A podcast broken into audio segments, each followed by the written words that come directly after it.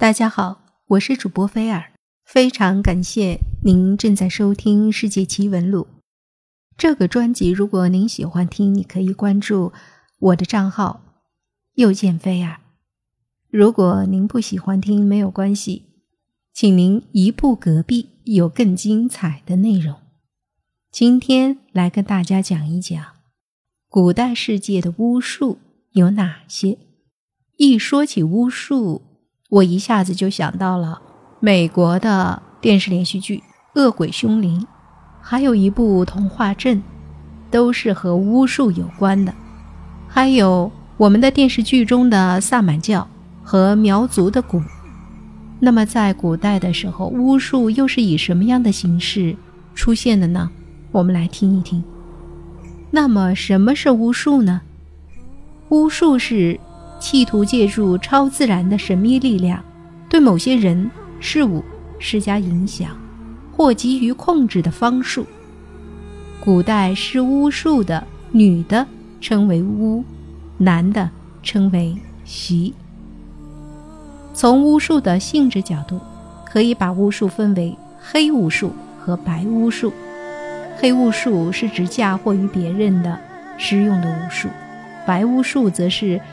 筑吉祈福时使用的巫术，又叫做吉巫术。从施行巫术的手段角度来看，巫术又可以分为两类：一种是模仿巫术，另一种叫接触巫术。模仿巫术是一种以相似事物为代用品，来求吉或治灾的巫术手段，如恨某人。便做人形，写上这个人的生辰八字，或者火烧，或者投水，或者针刺刀砍，以致那人于死地。从性质上讲，这属于黑巫术。再如小儿常常落井被避灾，常做以偶人代替小儿投入井中，这种行为称作破灾破煞。在上古生产习俗中。稻花开始，男女相会于田，以促进稻谷结穗儿。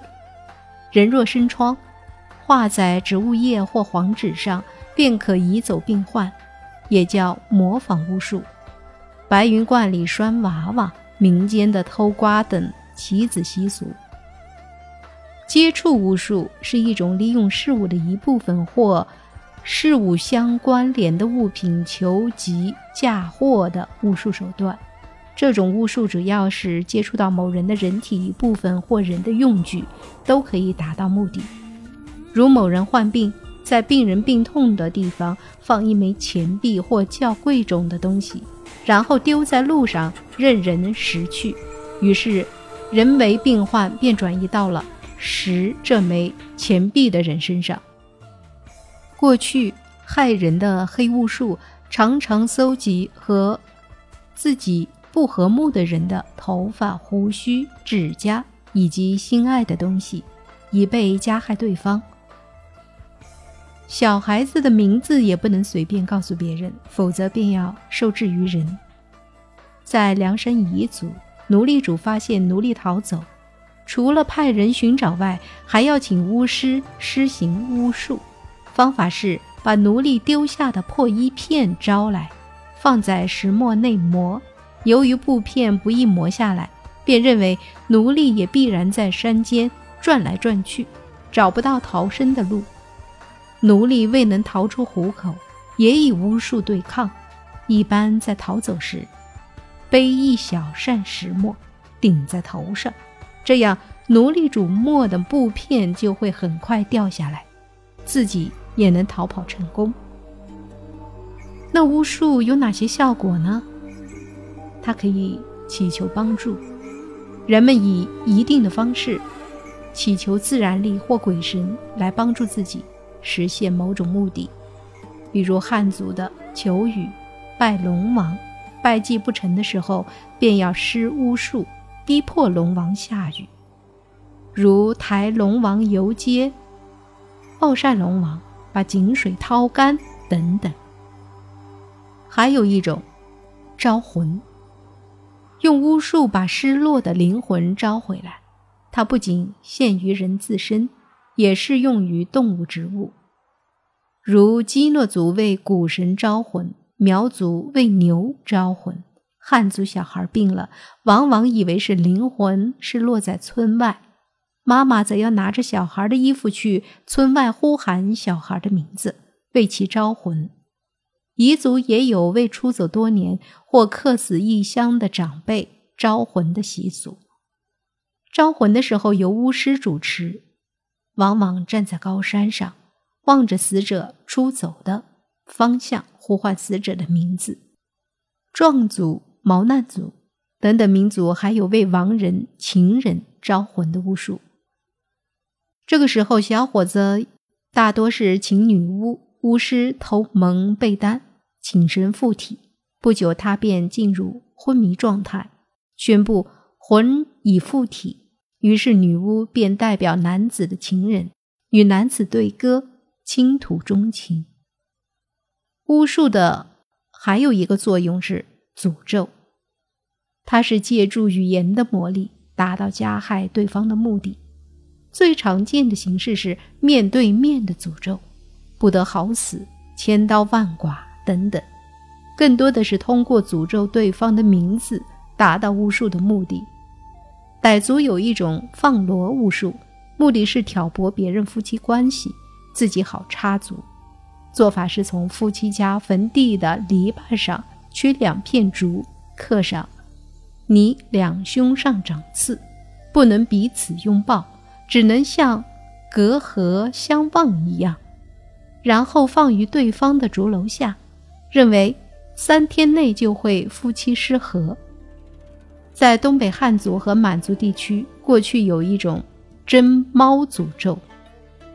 比如，失者发现某人偷了自己的财物，又拒不承认，失者就将偷者的生辰八字、姓名写在纸上，与一只猫一起放在蒸笼内蒸煮，猫在笼中挣扎惨叫。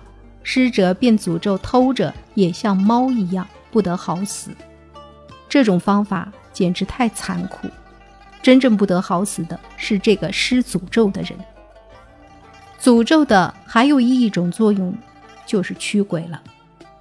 这是对鬼施行的一种攻击性的巫术，在生产、建房、治病、丧葬中经常使用。这是民间巫师的最主要的工作。梁山彝族毕摩为病人治病时，让病人坐在门口，头顶一个竹簸箕。毕摩大叫：“把害人的鬼抓住，快抓住他！”同时，病人手持铁锹，把火塘灰撒向病人的头，利用灰把鬼赶走。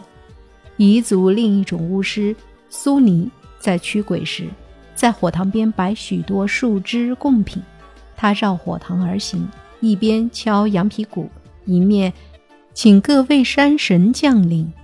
随后突然把一个陶罐口打开，说：“把鬼捉住了，快放在陶罐里。”说完，立即把口封住，并喊：“害人的鬼，我要烧死你！”说完，苏尼把陶罐中的鬼倒进火塘，说：“鬼啊，你等着吧。”到竹筐能盛水时，你再回来。驱鬼的巫术也适用于凶死者。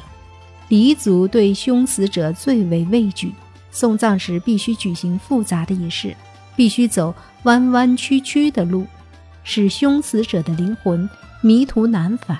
下葬时还要以去石压尸，或以木桩定尸。目的是让凶死者的灵魂永远不能返回家园，否则就会扰乱家人。巫术的第五种作用是辟邪，这是利用一定的物件来防止邪鬼来犯，是一种消极巫术。辟邪物一般装饰在建筑物上、交通工具和生产工具上，也有佩戴在身上的。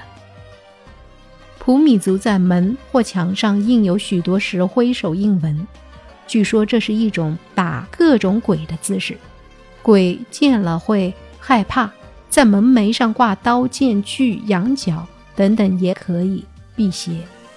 鄂伦春族在仙人柱上悬挂野猪牙、熊鼻；侗族在门上挂狗头，以狗护家；苗族在门上挂有米筛和渔网，认为米筛象征眼睛多，能识破鬼的行踪；渔网则是捉鬼的工具，鬼见了便会避而远之。